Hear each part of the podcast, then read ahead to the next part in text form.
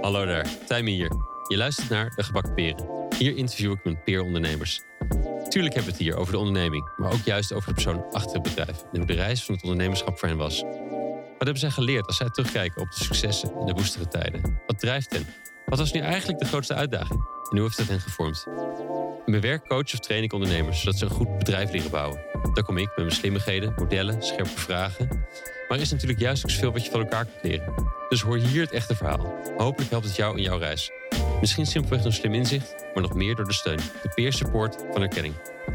Ondernemerschap is de beste school voor persoonlijke ontwikkeling. Maar misschien kun je sommige lessen met minder schade en schande leren. Door slim te spieken. Of in dit geval door af te luisteren. In deze aflevering is Ragna Heidwaarder te gast.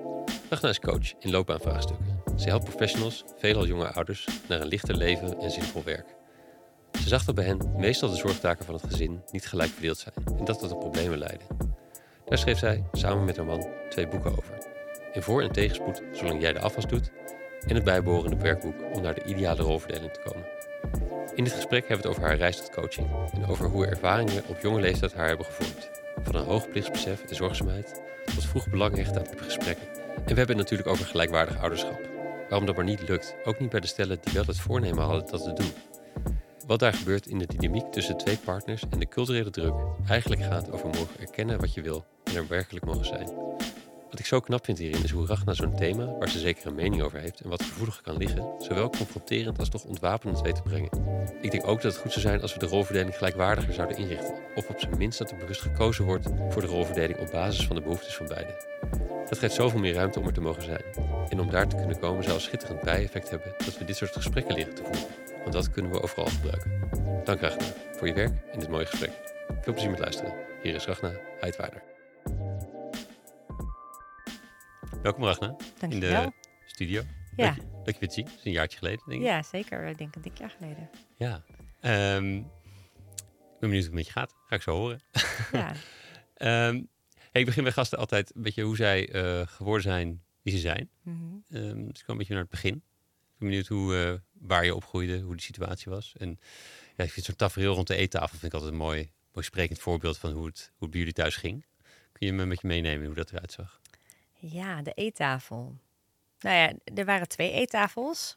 Ehm, ik ben opgegroeid in de kop van Noord- van Noord-Holland. eh, in een eh, dorpje waar veel eh, kool verbouwd wordt, onder andere. Okay. Dijk heet het, boven Alkmaar. En mijn, ik heb een Surinaams-Hindoestaanse moeder en een Nederlandse vader. En die zijn uit elkaar gegaan toen ik, toen ik drie was. En mijn moeder is toen een stukje verderop gaan wonen. Dus daar eh, stond de tweede eettafel. Ja, Ehm, en bij mijn vader stond, eh, stond de andere. Dus dat was net een beetje, ja, net een beetje een andere situatie bij, eh, in beide huizen. Mijn vader die, was, was vaker of langer alleen. En mijn moeder die kreeg snel een, een nieuwe relatie. Mhm. Met de man die ik mijn tweede vader noem. Die is ook nog steeds in mijn Ja. leven. Ze zijn vorig jaar getrouwd zelfs. Oh, wauw. En ehm, ja, hoe was het aan de eettafel? Ja, heel eh, gezellig. Vooral bij mijn moeder, die heel erg goed kan koken. En eh, eten heeft altijd een hele grote rol gespeeld eh, in mijn leven van kleins af aan. Ja. Zij kan heel lekker Surinaams koken, maar ook echt van, al, ja, van alles eigenlijk. En ja, en bij mijn vader was het wat rustiger. Ik ben hun enige kind. Ik heb nog een stiefbroer en een stiefzus. die aanvankelijk, nou ja, mijn, mijn stiefbroer heeft nooit bij ons in huis gewoond, maar mijn stiefzus vanaf mijn tiende wel. Eh, maar ik ben lang dus alleen eigenlijk eh, geweest Ja. binnen, binnen beide gezinnen. Ja. Eh, tot mijn vader ook later een nieuwe relatie kreeg en ik een stiefbroertje aan die kan- kant erbij kreeg. Ehm, ja, en daar was het ja, wat traditioneel Hollandser. Zo, zo kijk ik er altijd naar. Ja. dus net wat, ja, er, er, er kwam andere eten voorbij. Het was wat meer eh, iets wat moest gebeuren, wat functioneler. En eh, ja, het eten in mijn, eh, aan mijn Surinaamse kant van de familie, ja, dat heeft meer iets, ja, iets wat je met z'n allen doet en waar iedereen altijd welkom bij is. Dus dat kan ik me ook vooral heel erg herinneren van vroeger. Dat het was altijd de zoete inval Hmm. bij ons thuis, met, na- met name in mijn moeders huis. Ja, ja. Ja. Hey, hoe was jij? Als kind? Hoe, wat was jouw rol in zo'n in zo'n dynamiek? Aan de gezellige of aan de wat, wat rustige functionele kant? Hoe, hoe verschilde dat? En, en hoe was jij? Ik was, ehm, ja, ik, ik genoot heel erg van, dat, van de gezelligheid. Ik ben eh, altijd ook echt een sociaal eh, dier geweest. Dus dat vond ik soms bij mijn vader dus ook wel wat lastiger. Ik haalde daar graag mensen bij, dus eh, buurkinderen die ik dan ook graag wel eh, uit wilde Ja, ja. nodigen. En ik vond het altijd fijnst als je op een plek woonde waar veel, waar veel, waar veel andere kinderen ook waren. Eh, en ja, ik denk thuis, ja, de vrolijke noot, toch ook wel een beetje een, eh, een, een kleine peacemaker. Ja, Eh, en ehm, ja, ik denk dat dat mijn rol was. Gewoon echt een, een speelskind wat hield van eh, eh, toneelstukjes en dansen en hutten bouwen. En ehm, ja, zoveel mogelijk eigenlijk ook met, met andere mensen wilde zijn. Daar hield ik altijd heel erg van. Ja. Ik vond het ook echt jammer om enig kind te zijn. ja, Ja. bewust ook. Jammer, toen al. Ja, toen al wel. Ja, ik heb heel erg lang om een eh, broertje of zusje gezeurd. Ja, Ja. Ja, en op een gegeven moment is dus mijn stiefzus erbij komen wonen. Dus toen kreeg ik er eentje, maar die was al een stuk ouder dan ik. ja precies. Ja. Die, zijn, die zijn echt ouder. Eh, ja, zij zijn negen en elf jaar ouder dan, Ja, eh, dan precies. ik. Ja. Toch een gat. ja, zeker. Toch een gat inderdaad. Hm. Ja. Hey, eh, wat, wat, wat deden je ouders? Ehm, mijn moeder die was tandartsassistent. Eh, zij, heeft, eh, zij is op haar zestiende naar Nederland gekomen vanuit eh, Suriname. Om eerst een jaar HAVO te doen. En rond haar zeventiende zijn ze permanent in Nederland eh, komen wonen. En toen ging ze de kweekschool doen. Dus toenmalig was dat, toen was dat de PABO. Het woord Eh, kweekschool. Ja, dat is een verschrikkelijk woord. Ja. Hè? dat is echt afschuwelijk. Alsof je echt baby's kweekt in een aquarium of zo. Ja, Ja. echt heel vreemd. Maar eh, ja, zij heeft uiteindelijk is zij nooit echt voor de klas gaan staan. Eh, en heeft allerlei andere dingen gedaan. En mijn vader, die was docent Engels. En die ging nog naar school in de periode dat zij eh, elkaar leerden kennen. Ja. Ze heeft mij wat later eh, gekregen. Dus we waren al lang bij elkaar. Eh, en hij is dat heel lang gebleven. Eh, tot hij op een gegeven moment eh, ja, door overspannenheid en eh, ja, mentale gezondheidsklachten niet meer kon werken. Dus Mm. hij is eigenlijk toen ik vrij jong was, dat kan ik me heel goed herinneren, dat hij niet werkte. En ehm, mijn, mijn moeder wel altijd. En ja, mijn tweede vader, die werkte voor een heel groot accountancybureau. en die werd daar uiteindelijk ook partner. Dus dat was echt eigenlijk het totaal tegenovergestelde van, van mijn vader. En mijn vader is ook nooit meer aan het werk eh, gegaan. Die, eh, die werd daarna, hij was op een gegeven moment was hij wel, zat hij beter in zijn vel. Maar eh, toen werd hij ziek en hij, heeft, hij kreeg een hersentumor. Hm, En eh, hij is overleden toen ik 14 eh, was. Dus hij heeft nooit meer eigenlijk, ja, ik heb dat nooit bewust meegemaakt dat hij, eh, dat hij als docent werkte of iets anders deed. want dat was echt die periode daarvoor eigenlijk ook al Ja, was hij er eigenlijk Ja. al uit. Dus ik denk dat hij al toen ik 4, 5 was of zo gestopt is. Ja. Ja. Ja. En mijn moeder, die, ja, die heeft altijd, in, voor mijn geboorte werkte ze fulltime. En na mijn geboorte is ze op een gegeven moment deeltijd gaan werken. Dus die was altijd op woensdag. En dan eens in de twee weken was ik eh, bij mijn vader. Ja, Ja. ja. ja, precies. In het weekend, zoals dat toen ging. Ja, je hebt eh, dit was 50-50. eh, nou ja, dus een beetje relevant voor, voor thema's die je nu heel vaak be- behandelt, zeg maar. Ja. Het was niet 50%. Dat was zeker nog geen co-ouderschap. Dat is trouwens nu ook nog niet zo gebruikelijk als we soms denken. Nee. Maar het was toen zeker nog niet gebruikelijk. Nee, nee, nee, precies. Ja. precies. Hey, maar het het is natuurlijk heel jong eigenlijk om je vader te, te verliezen ook. Heeft, heeft het jou nog veranderd? Ja, het, het zal je ongetwijfeld veranderd hebben, maar wat voor een verandering was er? Dat je, kan je er iets ervan herinneren dat je, dat het je, hoe je het je gevormd heeft? Eh, ja, zeker. Het heeft eh, me denk ik op hele jonge leeftijd al eh, doen inzien hoe kwetsbaar het leven is. Hmm. En hoe groot liefde is. Dus ja, ik was inderdaad negen of tien toen hij voor het eerst werd gediagnosticeerd. En ehm, ik kan me heel goed de fysieke pijn herinneren die dat, eh, die, die dat met zich meebracht. Dus Bij jou? ja, bij mij ook. Ja. Dus dat je echt zoveel verdriet kan hebben, omdat Mm. iemand er misschien op een gegeven moment niet meer is. Ja. Eh, ja, dat is gewoon heel groot. En op die leeftijd eh, weet je nog niet wat het precies betekent, maar toch het vooruitzicht van dat iemand er misschien op een gegeven moment niet meer zal zijn. Ja. Ja, dat, dat had ik vooral toen, toen we wisten dat hij het echt niet ging halen. En dat was toen ik eh 13 was. Ja. Was dat echt gigantisch. Ehm, dus dat heeft mij ehm, ja, heel erg veel ehm, waardering eh, en oog voor ook mijn ja, familie en familiebanden eh, bijgebracht. Ja. En, uh, en ook ervoor gezorgd dat, we, dat ik op jonge leeftijd uh, ja, best diepgaande gesprekken met mijn vader en met mijn moeder ook uh, heb gevoerd. En er tegelijkertijd was het ook een gekke situatie, want ik woonde natuurlijk niet bij hem in huis. Nee. Hij woonde toen, ik woonde, heb altijd in Noord-Holland gewoond. Hij woonde uh, toen de tijd in Arnhem, dus echt, oh, echt, echt, een een eind uh, ja, weg ja. bij zijn toenmalige partner. Dus ik maakte dat in het weekend mee. En in die laatste fase ook moest mijn moeder mij dan heen en weer rijden. Dus het was gewoon heel intensief en, uh, ja, en ook vreemd. Omdat je dan uh, weet, uh, dit, ja, dit gaat op een gegeven moment stoppen. Ja. maar kan er niet de hele tijd onderdeel van uitmaken. Nee, en het is, het, het, het, is heel anders dan... eh, Ik, ik herken het een beetje van mijn oma's. Toen ik rond de 30 was. Weet Ja. je wel? Dus dat is compleet anders dan... Dat, terwijl jij, eh, eh, jonge meid... Terwijl de rest al gewoon ontde- ontdekt wat het leven een beetje in petto heeft... en zo eh, gaat puberen. eh, ben Ja. jij met dit soort dingen bezig geweest? Ja, nou ja, dat is inderdaad grappig dat je het zegt. Eh, dat puberen, dat kwam er natuurlijk niet echt heel erg van. Ik weet wel dat ik een beetje naar binnen gekeerd raakte in die tijd. Eh, vooral als ik bij mijn vader was, omdat daar heel weinig ruimte was om ja, iets, iets om ruimte in te nemen eigenlijk. Ja.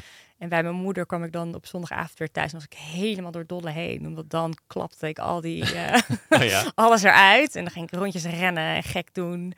Ehm, dus dat ingehoudene, dat was er eigenlijk in die prepuberteit. En in de puberteit, ja, dat, dat, dat kon niet echt anders. Er was gewoon helemaal geen, geen plek voor. Ja.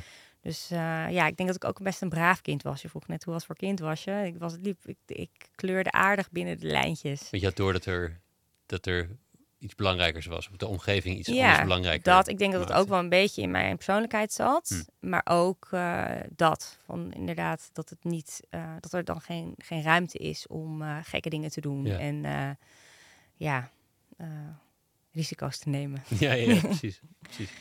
Hm. Hey, en, nog even, wat, wat was verder de rolverdeling in, in beide gezinnen? Zeg maar, was de, eh, eh, wat- ben ik natuurlijk ook benieuwd. Als je er twee had, heb je ook een soort van twee voorbeelden. Nou ja, mijn vader die had dus af en aan had hij dan wel een relatie. Oh ja. Maar die was heel zelfstandig. Die kon, eh, was echt een goede huisman. Hm. En hij werkte dus eigenlijk niet in de periode dat ik mij bewust kan, vanaf het moment dat ik me be- bewust kan herinneren. Hij eh, bleef achter in het eh, ouderlijk huis waar wij met z'n drieën samen hadden gewoond. En ik herinner me dat daar bijvoorbeeld een grote moestuin was waar hij eh, goed voor zorgde. Ja. Hij was echt iemand die keurig streek en zelfs onderbroeken. het was allemaal heel, heel strak en netjes. hij had vrij, vrij veel discipline op het huishoudelijk vlak, kon ook goed koken. Ehm, mijn moeder, die heeft een hele zorgzame aard. En ja, die... ehm, ja, nogmaals, dat koken was iets wat er altijd, eh, wat er altijd was. Dat was altijd echt eh, tot in de puntjes eh, in orde. Maar zij was ook iemand, en nog steeds trouwens, die eh, iemand die honderd stappen vooruit kan denken Oh ja, voor iedereen. Dus eh, voor ook de mensen in, zij is ook mantelzorger voor mijn, mijn grootouders leven allebei eh, nog. ja. Eh, en ook voor hen, weet je, ze, ze denkt zo ver vooruit en Wat die mensen belt, regelt. Ja, als er zo'n zorgunit in de tuin moet komen, dan gaat zij dat fixen en dan gaat ze de gemeente bellen. En nou, ze, zij, zij weten dingen heel goed te organiseren ja. om het voor anderen makkelijker te maken. En dat deed ze toen ik klein was ook. Eh, toen ik thuis woonde, maar nog steeds trouwens. Daar moest mijn huidige man eh, ook enorm aan wennen. Dat mijn moeder die kon dan thuiskomen bij ons. In, Ja. Toen wij gingen samenwonen met tassen vol met boodschappen. Met echt, ik, letterlijk maxi verpakkingen, toiletpapier. eh, ja, soms wijn of chocola die hij niet wilde. En nou ja, goed, hij had echt zoiets wat is dit? Maar ik ben dat gewend. Hij is altijd echt zes, eh, ja, eh, ja, Wat denkt ze wel niet? Dat wij dat niet zelf kunnen kopen? Beetje zo ja, daar, hij kon er echt heel slecht tegen. Hij vond het echt een inbre- inbreuk op zijn privacy. Maar Hmm. ik, ja, ik ben dus niet anders gewend. Zij, ja, zij plakt ook altijd overal briefjes op. Van, vergeet, vergeet papa niet te bellen. Oh ja. Eh, morgen gymles, gymtas pakken. Nou, weet je wel, dat soort dingen. Gewoon van die reminders, oude gesprekformulier mee. Eh, ze, zij, zij zat echt eh, in mijn hoofd. Dacht echt heel, heel ver mee. En ehm, ja, ook dat coördineren van hoe dat ging met mijn vader naar mijn vader gaan. Of eh, weet je, waar hij bij, bij aanwezig moest zijn. Dat, dat regelde zij allemaal. Ja, ja, ja. ja. Ehm, en ja, mijn vader die had natuurlijk gewoon twaalf dagen elke keer alleen maar zichzelf om voor te zorgen. Dus dat moet echt heel anders geweest zijn. Maar dat heb ik hem natuurlijk nooit, ja, dat heb ik hem nooit kunnen vragen, omdat ik me op dat, op dat moment niet zo heb gerealiseerd. Nee. Ik heb wel gezien dat hij zo zelfstandig en autonoom was en dat hij als man hartstikke goed zorgtaken op zich kon nemen. Ja. Ehm, Maar je hebt ook gezien dat, dat, dat, dat je moeder dat in het tienvoudige deed. Ja, en dat zij ook veel meer in die cognitieve, die denktaken, dat coördinatiewerk, dat zij dat eigenlijk veel meer deed. Ja. Dat zag ik ook pas, eh, pas achteraf. Met jouw tweede vader, ik weet, ik weet niet Ja. hoe oud die was, maar die eh, kreeg die zo'n. eh, nou ja, had hij nog een soort voorbeeld? nee, hoe zeg je dat?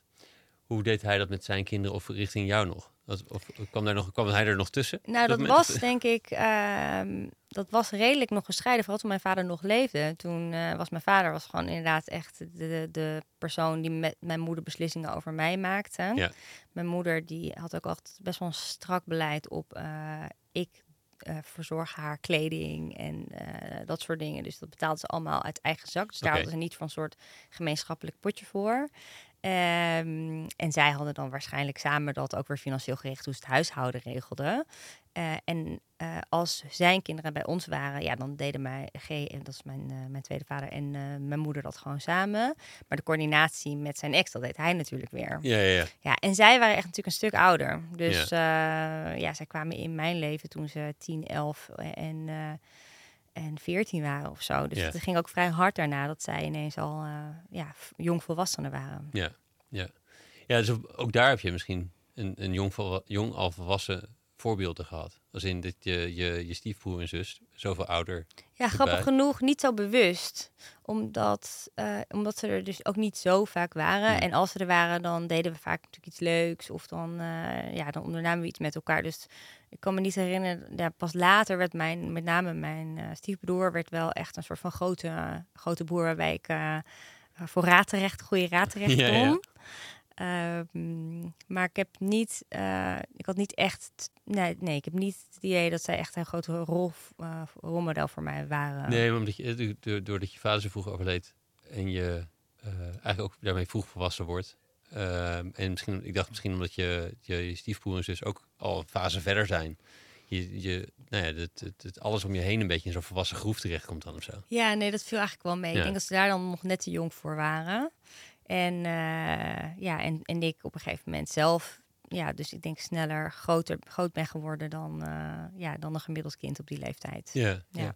Hey, wat, hoe dacht jij in die, in die middelbare schooltijd na over wat je ging doen? Wat je, wat je wilde gaan doen? En Ja, dat is echt een hele goede vraag waar ik nog heel vaak heb over nagedacht, ook in de afgelopen tien jaar, omdat ik eh, in de afgelopen tien jaar een belangrijke carrière switch heb gemaakt. ja, Ehm, ik, nou ja, het was die eerste drie jaar was dus natuurlijk heel rommelig eh, met, eh, met een zieke vader. En ik ben toen begonnen op het gymnasium. Daar, daar ben ik binnen drie jaar weer eh, van afgekukeld.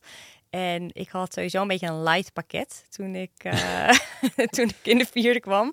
Want wiskunde kon je toen nog dumpen. En dat, dat deed ik, want daar was ik heel slecht in. Ehm, was dit net, net de tweede fase? Nee, ik zat niet in de tweede fase. Ik zat net niet in de Ja, tweede ja, fase. Ik zat in dat experimenteerjaar. Dat Oh, inderdaad, ja, dat sommigen wel en sommigen in onze school niet. Dus ik, eh, nou, zo snel als het kon, heb ik dat eh, vak eh, van de lijst geschrapt. Maar dat beperkte heel erg mijn opties Hmm. eigenlijk. Hè? Want voor heel veel studies had je wiskunde nodig. Ja, of wiskunde A in ieder geval. Of in ieder geval wiskunde A. Ja, Ja. maar wiskunde A had ik ook niet meer. Dus, nee, nee. dus de opluchting was toen heel groot. Eh, maar de keuze was beperkter. En eh, nou, eh, mijn, mijn tweede vader en ook mijn stiefbroer... die hebben allebei recht- rechten gestudeerd. En ik had toen al wel heel sterk gevoel van... ik wil iets doen waarbij ik mijn maatschappelijke betrokkenheid kwijt kan... en iets kan doen wat goed is voor de, nou, voor de samenleving. Ja. Waarbij ik het gevoel heb dat ik op kan komen voor mensen... Dus ik had mijn zinnen gezet op het beroep van officier van justitie. En ik wilde recht gaan studeren. Ja, Eh, dus ik had het al helemaal bedacht op mijn vijftiende. Ehm, en eigenlijk heeft niemand dat ooit kritisch bevraagd. van hé, maar waarom heb je dit dan? gooi je dan nu wiskunde A eruit of zo? Nou, wiskunde had je daar helemaal niet voor niet- nodig. nee, Nee, voor recht is was- dus een van de weinige studies Ja. waar je ook geen wiskunde voor oh, nodig ja, hebt. maar, maar wat bedoel je dan met kritisch bevraagd? Nou, van ehm, je bent 15, je zegt nu dat je rechten wil gaan studeren. Past het echt bij je? Wat je misschien een decennium daarna alle, altijd nog wel kan vragen aan mensen die recht gaan studeren. Als in, Ook dat, weet ja. je zeker dat je dit wil doen? Ja, nee, het was voor mij eigenlijk helemaal niet zo'n log- logische keuze, Hmm. denk ik. Ik was heel goed in taal, bijvoorbeeld.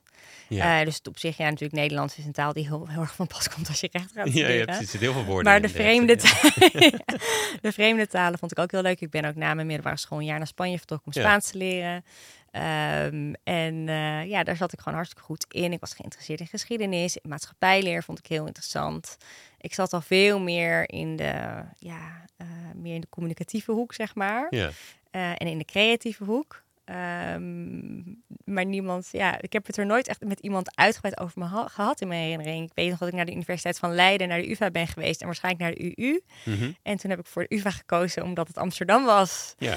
En eh, het was eigenlijk zo'n slecht doordachte keuze. Hm. En ik ben toen dat jaar gaan doen. Toen heb ik er nog een jaar in Spanje gaan doen. Toen heb ik er nog wel eventjes bij stilgestaan van, eh, nou, eh, ja, rechten of toch Europese studies bijvoorbeeld. ja. Ehm, en toen heb ik uiteindelijk toch inderdaad voor rechten gekozen. En het eerste jaar heb ik me toen aardig doorheen geworsteld. En het eh, tweede jaar niet zo. En het derde jaar heb ik niks meer gedaan. Hm. En toen ben ik gestopt. Ja. En geswitcht naar communicatiewetenschap. ja. ja. Hey, dat, dat, eh, ik wil opkomen voor mensen die dat niet zelf kunnen. Waar, waar- dat, dat, wist, dat had je dus toen al, maar waar, waar, waar, waar, waar wijd je dat aan? Want ik deed dat niet hoor, op mijn 14e, 15e. Tenminste, ik was wel eh, beetje links progressief, maar niet... Ik had niet dat ik... Ja, ik denk. Ik heb twee ouders die in het onderwijs eh, Mhm. hebben gewerkt. Eh, en ik denk ook nou, dat die, die hebben best wel hard moeten werken om te komen waar ze uiteindelijk gekomen zijn. Het was niet vanzelfsprekend vanuit hun, eh, vanuit hun familie of vanuit hun familiaire lijn Ja. om, ja, om uiteindelijk ja, toch uiteindelijk een soort van eh, geslaagd middenklasse gezin te worden met een eigen huis en al die dingen. Ehm, dus ik denk dat ik al best wel vroeg wist dat het, eh, het hebben van geluk in je leven niet iets vanzelfsprekends is, wat voor Ja. iedereen is eh, weggelegd. En dat ik van huis uit wel een gevoel van ehm, dat het belangrijk is om jezelf nuttig te maken heb Hm. meegekregen. Ehm, dus dat heeft er altijd wel in gezeten. Dus dat, dat gevoel heb ik altijd wel gehad van ik wil iets doen wat ook relevant is voor anderen. En ja. ja, ja dus daarom eh, klonk dus het beroep van officier van justitie als een hele logische keuze. Ja, Want dat is, eh, ja, dat voelde voor mij, advocaat vond ik dus een lastige bijvoorbeeld. ja, ja. Hey, je hebt het communicatiewetenschap. Ik ben nog even verbaasd dat je het niet hebt afgemaakt. Omdat ik de, als in dat je recht niet afmaakt, niet omdat ik denk dat. Tenminste, ik zou dat, ik zou daar ook net gek worden. Dus ik geef je groot gelijk, zeg maar. Dus daar, daar, daarvoor dan- niet in dat opzicht, maar omdat ik ook van je weet dat, dat, dat jij op de een of andere manier in een hele korte tijd eh, belachelijk hoeveelheden werk kan verzetten. Dus dat je dat, dat ik me ook dat je het niet dat, dat ik je het het stoppen eigenlijk een, een, een, een apart Beetje out of, ca- out of character. Ja, en dat bedoel ik niet negatief, zeg maar, maar dat, dat je het. Nee, eh, ja, het is ook wel interessant inderdaad, want ik heb... eh,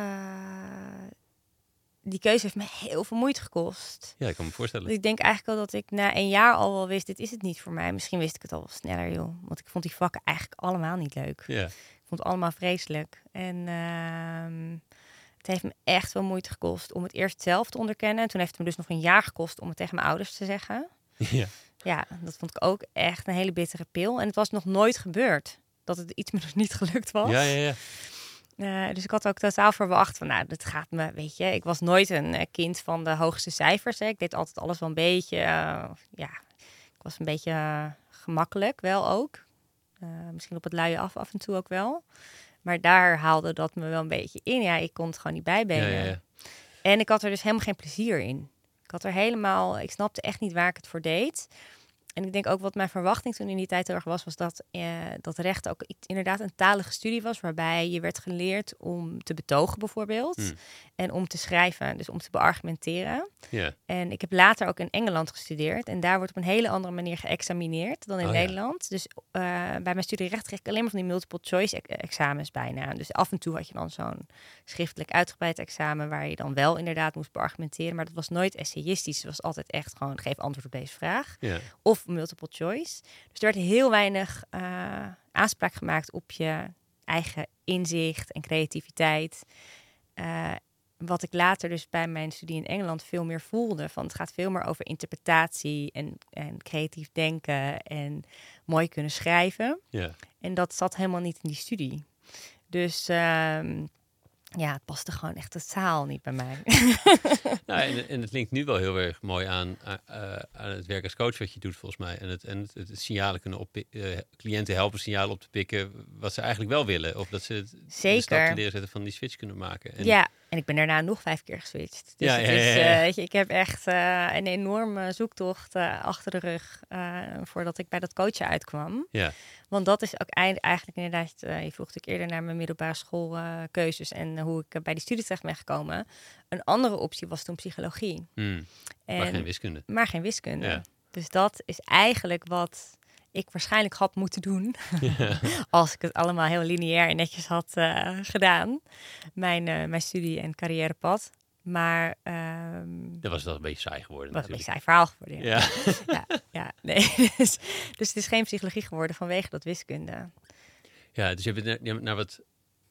ehm, nee, het zijn geen omzwervingen. Maar je hebt, je hebt, je hebt in de uitgeverij gewerkt? Ja, dat was tijdens mijn studie. Tijdens je studie al? Ja, tijdens rechten ben ik daar al begonnen. Toen heb ik drie jaar in de uitgeverij gewerkt. Ook nog op een redactie gezeten en als redactieassistent gewerkt. En zo ben ik uiteindelijk eh, eh, bij communicatiewetenschappen ook terechtgekomen. Ja, precies. Want nu ik erover nadenk, was dat eigenlijk het logische moment geweest om alsnog psychologie te gaan studeren. Maar omdat ik toen al zo in dat uitgeverij, in uitgeverswereldje zat, dacht ik, nee, hier wil ik mee verder. Ja, wilde je, daar, wilde je ook niet meer? eh, Was ook gewoon niet meer op de radar toen? Nee, toen op dat moment echt Nee, helemaal niet. Nee. En dat was denk ik ook een beetje het moment dat mijn hele ja, pad van zelfontwikkeling begon. Hmm. Dus bij die eerste, dat grote struikelblok van eh, die studie die ik niet redde. En dat eh, onderkennen en dan weer gaan nadenken over wat wil je dan en wat vind je belangrijk en wie ben je nou echt. Ja. Dat begon denk ik rond mijn 21ste zo'n beetje. Ja. En, ehm, maar toen voelde het heel logisch. En ik vond het ook heel erg leuk in de, in de uitgeverij om communicatiewetenschap te gaan studeren. En ik heb toen een master publishing gedaan. Ja. Eh, met heel veel plezier. Maar uiteindelijk ben ik dus nooit in die hele uitgeverij gaan werken na mijn studie niet meer. Dus ik heb altijd die bijbaantjes gehad, maar nooit een fulltime baan. we- wel, dat is een beetje een soort sprong heel erg naar de toekomst, maar je, bent best wel vaak in klassieke media qua bladen, programma's en zo. Tenminste, ik, ik vind dat behoorlijk vaak hoe je dat doet. Ik snap begon niet hoe je dat doet, maar heeft dat die, heb jij dat, eh, omdat het, ik, ik dat totaal niet, nou ja, ik, ik ben niet zo behendig met klassieke dingen. en eh, heeft, heeft het je nog geholpen? Zeg maar, weet je, snap jij nu hoe je dat soort dingen zeg maar, kan, kan doen? Of is dat... Hoe je die klassieke mediawereld kan ja, navigeren. ook, ook een boeken, boeken gaan schrijven. Ook een beetje in die. Het was, misschien is het naïef, maar ik, dat, ik Nee, het het in dezelfde hoek. dat maar dat... eh, nou, ja, toen ik het ging doen, dacht ik wel van... Oh, het is wel handig om te weten hoe het werkt. Hm. Het boekmaakproces en wat er allemaal voor nodig is. Wie er allemaal bij komen kijken. Maar ik moet zeggen dat ik denk dat eh, wat mij veel meer heeft aangemoedigd om dat te doen... is mijn partner. Hmm, Want die had al heel veel boeken gemaakt voordat ik een boek had gemaakt. ja, Eh, en hij is eh, heel behendig in zowel de klassieke als de nieuwe media. dat doet hij handig, ja. Ja, Ja. dus ehm, ja, dat heeft mij heel erg het eh, vertrouwen ook gegeven dat ik dat eh, ook wel zou kunnen. Ja, ja, precies. Ik heb het kunstje wel van dichtbij kunnen afkijken. ja. Het helpt soms. Helpt soms. ja. Ehm, ja, nog even over, over, over de. eh, je, hebt, wat- je hebt jaren in verschillende projecten gewerkt en dat, dat was hem steeds niet, volgens mij. Als ik het, ja, klopt. Ehm, dus dat is een. Zo, dus toch carrière technisch en na, na de studie ook even wel een zoektocht en wat, wat past bij je? Of hoe, Ja. hoe is dat gegaan? Ik ben wel een beetje expert trial and error, denk ik. Ehm, ja, nee, communicatiewetenschap was echt een prima studie. Dat heb ik afgemaakt. Eh, nou, toen die master gedaan. eh, en toen op zoek naar een eerste baan. Eh, en dat was midden in de crisis, dus dat was ook best een lastige tijd. En ik Ja. wilde toen nog, ik woonde in Londen in die tijd en ik wilde daar graag blijven. En dat is natuurlijk weer, ja, dat werkte allemaal weer anders dan in Nederland. Ik had daar niet een netwerk zoals hier. Dus toen eh, ben ik gewoon via een recruitmentbureau ben ik in mijn eerste baan terechtgekomen in de marketing voor een bureau wat eh, CRM-oplossingen aanbood. Dus eh, ja, gewoon echt hardcore IT-jongens. Ja. En dan kom ik dan tussen als marketeer. Nou, echt, het was, het was er echt totaal niet. En binnen Mm. een half jaar moesten ze reorganiseren. Dus toen ben ik eruit gegaan. En toen voelde ik ook weer dat, had ik weer dat gevoel van ik wil iets doen wat een groter maatschappelijk nut dient. En waarbij ik uh, met mensen mag werken en niet de hele dag achter een computer zit. Want daar was ik echt helemaal klaar mee nadat, uh, nadat nou, het was negen maanden volgens mij uiteindelijk. ja, ja. Uh, en toen ben ik in een traineeship ingestroomd. Mm. dat heet eerste klas. Het bestaat volgens mij inmiddels niet meer. en dat was een combinatie van lesgeven in het middelbaar onderwijs en een traineeship, um, ja, waarbij je, je ontwikkelde um, tot een soort van high potential professional, zo noemen ze dat zelf dan. Die kon navigeren in, Ja, het, ja. uh, in de moderne arbeidsmarkt. Grappig. Ja, een hele grappige combinatie. Ja. En het was eigenlijk afgekeken van eh, Teach First. Het is een eh, Engels programma Hmm. of een Amerikaans programma. Ehm, waarbij eh, jonge academici die niet per se eh, tot docent zijn opgeleid, les gaan geven in eh, scholen in achterstandwijken. En in Nederland eh, was dat linkje met die achterstandwijken was, eh, wat minder sterk. Eh, omdat het moeilijk was om voor die pilot scholen te vinden die daar aan mee wilden Oh ja. doen. Dus uiteindelijk kwam ik op schoon Haarlem terecht. op, een, op een lyceum. En dat was hartstikke leuk en heel leerzaam. Ehm, en dat heb ik twee jaar met heel veel plezier gedaan, dat lesgeven. Maar ik vond het ook heel uitdagend. Mhm. Ehm, om ja, in die omgeving te zijn. Ook wel toch wel een gesloten omgeving. Eh, ik eh, helemaal toen nog. Nou ja, eigenlijk misschien ook nog steeds wel. Ik was altijd op zoek naar veel afwisseling. Ik vond het administratieve eraan ook best wel pittig. Ik kan me voorstellen, ja. Best wel saai. Ja, Eh, en dat heeft me uiteindelijk toch wel afgeschrikt. ja. En dat was wel ook de periode dat ik voor het eerst echt met wat intensievere coaching in aanraking kwam. Hmm. Dus ehm, Via de traineeship. Ja, en toen heb ik ook wel met een collectiefje eh, een aantal keer trainingen gegeven in het onderwijs. En dat vond ik wel heel erg leuk. Maar toen was nog steeds niet het moment dat ik dacht, nou, dit hier moet ik verder mee. Eh, ja, en toen uiteindelijk ben ik het onderwijs weer, eh, ben ik weer uitgegaan. Ja. Ehm, en heb ik een lange reis gemaakt om weer tot herbezinning te komen. En toen had ik wel echt het gevoel, oké, maar nu moet het echt uit zijn. En nu moet ik gewoon bedenken wat ik nou echt wil. Wist het nog steeds niet. Nee, dus als je, als, je het zo, als je die vraag zo stelt, is dat heel moeilijk om tot een antwoord te komen. Ja, ja. zeker. En Ja. ook de druk voelde toen heel erg. Ik werd bijna 30 toen. Ja, dan moet je het wel een keer weten. Moest ik het wel een keer weten, ja. Ja, Ja. En dat vonden mijn ouders eigenlijk ook wel een beetje. Oh ja? Ja, dus... eh, en die waren altijd heel relaxed geweest. Dus die eh, hebben me altijd heel erg gesteund in eh, de omzwervingen. En ga maar doen waar je wat je denkt dat goed is. En, Ja, het klink- het klinkt als zich of van de buitenkant ook niet verkeerd. Dat je gewoon, dit als in verschillende banen hebben, is niet een probleem of zo. Ja, misschien voor een generatie voor ons denken, je moet gewoon je pad kiezen en dan 30 jaar bij die werkgever zitten. Maar ja, nou dat was sowieso niet voor mij weggelegd. Daar was ik toen inmiddels ook wel achter. ja, Ja, en toen weet ik nog dat ik op een gegeven moment een praatje ergens stond te geven bij een, eh, ja, bij een soort eh, accelerator platform in Amsterdam voor ondernemers. En daar zat een ondernemer in het publiek en die zei, wil jij voor mij komen werken? En eh, ik had toen nog, dus nog steeds geen baan. Dat was na die reis, eh, op het moment dat ik op zoek was. Ik stond in de keuken. Ik heb toen een tijdje in een zomertje in de keuken gewerkt als Ja. kok. Eh, en ik wist dat dat totaal niet mijn roeping was. Ehm, en toen mocht ik daar ja, eigenlijk sales gaan doen voor een bedrijf wat knikkers maakte. wat knikkers maakte. Oh ja, ja. ja, een soort merchandise knikkers met een soort icoontje erin. Nou ja, het klonk allemaal heel leuk. Ik ben op reis geweest naar Brazilië. Eh, we hebben allemaal, we gingen allemaal beurzen af in het buitenland. Dat heb ik denk drie maanden gedaan, heel kort. En toen moest ook daar werd, er kwam een orga- reorganisatie en ik vond het verschrikkelijk. Het was Hmm. ook echt totaal niet eh, Ja, het nut voor de, voor, de, voor de mensen die het moeilijker hebben is, is een beetje ver te zoeken. totaal. Het was echt eh, een heel gek uitstapje. En toen ben ik heel snel in de voedselsector begonnen. Hmm. En dat was meer vanuit mijn eigen ja, passie, dus voor eten, voor goed eten, eh, duurzaamheid. En dat waren twee, twee naar elkaar. Ik heb bij twee verschillende bedrijven gewerkt die eh, nou, zich inzetten voor eh, om ja, beter eten aan de vrouw en man te, te brengen. Ja, En dat heb ik met veel plezier gedaan, maar daar miste ik ook echt de zingeving. toch wel. Ja, Ook was toch het wel. thema nuttiger. Het thema voelde nuttiger. De mensen waarmee ik me omringde, de context was veel prettiger. Hmm. En ik heb daar eh, ja, ook al eh, het onder, aan het ondernemerschap mogen proeven. In die zin dat het kleine bedrijven waren waar ik gewoon heel dicht bij het vuur zat. Ja. Maar uiteindelijk eh, was het niet genoeg. Dus het ook niet, nee, het blijft niet, blijft niet jouw bedrijf. Of zo. Nee. Dus echt, Nee, en ik vond ook jammer dat je dan dus ook heel weinig invloed kan hebben. Hmm. Dus dat je dan steeds tegen een muurtje kan aanlopen, wat gewoon. Ja, waar, waarbij je merkt, ik heb eigenlijk niet zoveel invloed op hoe de dingen hier gaan.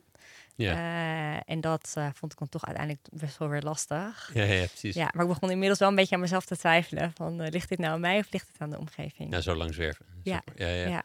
Ja, als je één keer iemand tegenkomt en die is een klootzak, dan is, het, eh, is diegene gewoon een klootzak. De tweede keer ook waarschijnlijk. Maar de derde keer moet je aan jezelf gaan, bij Precies. jezelf gaan afvragen of het niet toch iets eh, met jou Ja, te maken heeft. Ja. ja. Zoiets. Ja, terwijl het ook gewoon dikke pech kan zijn. Ja. En, Ja. gewoon- en, en iedere keer eh, zoeken waar het licht is. In de zin dat je niet, eh, tot niet het grootser uitzoomt naar wat er nog meer eh, zou kunnen zijn. Nee, klopt. Maar ik denk wel dat ik te lang, of dat ik lang eh, naar ehm, de externe mogelijkheden ben blijven kijken. In plaats van dat ik mezelf heb gedwongen of gedwongen werd om naar mezelf te kijken. Ja, nou, exact. exact Ja, dus wat je eigenlijk in coaching de hele tijd doet. De hele tijd terug naar die persoon. Van wie zit hier nu tegenover mij? Ja. En Wat, wat neem je allemaal mee? Eh, ja. Hey, had jij om, daarvoor al en, ondernemers in jouw omgeving? Dus die, die, die start-up wel, maar in, in, in eerder in je, in je leven al? Ik had wel ondernemende vrienden om me heen. Dus mensen die allerlei initiatiefjes eh, opzetten. Of eh, en ja, ook van- van nieuwsbrieven tot kleine bedrijfjes. En het was natuurlijk in de twintig toen, dus het was allemaal nog wat, eh, wat kleiner. Maar de eerste persoon die dat echt heel serieus deed, was het, ehm, ja, wat, de man die nu nog steeds mijn partner is. ja. Eh, want hij is echt een, een serieondernemer. ja, hij weet niet van ophouden. Hij weet niet van ophouden. En heeft dat ook eigenlijk vanaf zijn twintigste zo'n beetje wel gedaan. Hij zit dus ook in de visselsector. Dus langs die weg, langs gemeenschappelijke vrienden in die hoek, hebben we elkaar leren kennen. Ja. En eh, hij eh, heeft een cateringbedrijf gehad. Hij heeft een eh jongerenbeweging rondom duurzaam voedsel opgezet. Ehm, hij heeft een worstmakerij opgezet. Een kombucha-merk. Dus echt van alles en nog wat. Ja. En dat was toen al zo. Dus ja, bij hem kwam ik voor het eerst echt, zag ik van dichtbij wat het betekent om ondernemer te zijn. Ja, precies. En, en, en dat, dat, dat Samuel dat als van nature deed, dus als, zo, alsof het normaal was, deed of zo. Zo stel ik me dat voor. Voor hem, hij kent niet anders. Nee, hij heeft nog nee, nooit voor een baas gewerkt. Ja, behalve tijdens stage, maar dat was het dan ook. ja, ja, ja, Ja. precies. Nee, en oh, dat zou best wel eens een stage kunnen zijn bij het bureau waar ik ook gewerkt heb later. IF. Ja, Ja, ja. Werkte die met Lenny, geloof ik. precies. Ja, Ja. dat klopt. Maar dat, dat, dat het opeens in je omgeving normaal wordt, maakte dat ook de stap om dan te, te kiezen om zelf de sprong te wagen ook eh, mm, nou, logisch, vanzelfsprekend, in ieder geval eenvoudiger of doenlijker. Uiteindelijk denk ik wel, maar ik denk dat ik er ook, ik ben, ik moet dingen erg op mijn eigen tempo kunnen doen. Hmm. En ehm, Als in zo'n keuze maken. Of ja, zo'n... ja, want ik weet wel dat toen ik afstudeerde, dat, dat, dat, eh, dat ik een boek kreeg bijvoorbeeld van mijn stiefbroer en, mijn, en zijn eh, vriendin, zijn, mijn schoonzus, over ondernemerschap. En dat zij echt zoiets hadden van, jij moet gewoon voor jezelf beginnen. En toen dacht ik echt, ja, maar wat ga ik doen dan? Weet je nog welk boek het was? nee, geen idee meer. Ik heb echt geen idee meer wat, welk boek dat was. Maar ik dacht wel, nou, ik vind het echt een groot compliment dat jullie dat in mij zien. Maar ik zag het gewoon nog niet voor me. Ja. En daar heb ik echt heel erg naartoe moeten groeien. En dat is vrij langzaam gegaan tot ik op een gegeven moment doorkreeg wat ik wilde doen. Hmm. En dat was, werd steeds duidelijker toen ik dus wel intensief voor die coach, eh, coaching ging opzoeken. En ik heb toen in een jaar drie coaches versleten, allemaal voor korte gesprekken. Maar dat deed heel veel. Dus al die verschillende mensen. En elke keer dacht ik, wat jij doet. Ik wil in die stoel zitten. Ja, ja, ja. Ik En- wil dit doen. En wat maakte dat je dat zo aantrok? ja, dat helpen, dat intense. Dus dat inderdaad iemand echt in de ogen kijken en zien wat diegene eh, ja, belemmert of ehm, ja, eh, wat hem in de weg staat. Mm. Hoe je iemand een stap verder kunt helpen. De sfeer vind ik heel fijn. Dus eh, met één iemand één op één werken, wat er dan kan ontstaan als je iemand oprechte aandacht schenkt. Ja. Ehm, en de juiste vragen kunnen stellen, waardoor iemand anders tot zelf tot die antwoorden komt. Dat blijft gewoon iets, ja, dat blijft, ik vind dat stom woord, maar het blijft iets magisch. Ja, ja, ja. En je bent, eh, even denken, hoe zat het ook weer? Je, bent je, je hebt in die opleiding gevolgd terwijl je, terwijl je ook zwanger was, volgens mij. Dus precies in, diezelfde, in zo'n periode van zwangerschap en, en afronden na, rond de bevalling of zo. Dat is ook weer zoiets waarbij je zo'n megalomaan de Ja. combinatie in de planning hebt. Ja, dat was wel inderdaad. Ja, en ik had ook best wel een megalomane baan op dat moment. Als in, ik was net weer naar iets nieuws doorgestroomd intern. Ik deed toen heel leuk werk. Eh, ik was projectleider bij een bureau voor maatschappelijke innovatie en werkte aan emancipatieprojecten. Ja. Ehm, en eh, grote programma's met nou, eh, heel veel deelnemers en eh, door het hele land. Ja. Zwanger van de tweede. Ja, holy moly. En ik had toen net daarvoor dus bedacht, want ik voelde ook in die organisatie Oh, toch dit, weer. dit was weer van de, van de tweede. Ja, oké. Ja, ja, was Ja. inmiddels van de tweede, ja. Dus toen ik die overstap ging maken, eh, ook in die organisatie voelde ik toch weer van nee, dit is het ook weer niet helemaal. Ik kan niet de dingen doen zoals ik ze wil doen. Hmm. Ehm, het past eh, voor 80%, maar die laatste 20 voel ik nog steeds niet. Ehm, en toen ben ik dus die coachingstrajecten eh, of coachingsgesprekken gaan doen met anderen. eh, en dacht ik, oké, psychologie is wel een hele intense stap op dit moment. Ja, is weer volledig studie. Ja, je? dat kan niet. Want ik had al één kind en er kwam er nog eentje aan. Ja. En ik dacht, ja, vier jaar studeren, sowieso wilde ik dat gewoon echt niet meer. Weet Nee. je, het was, ik had al genoeg studies gedaan, dat wilde ik gewoon niet meer.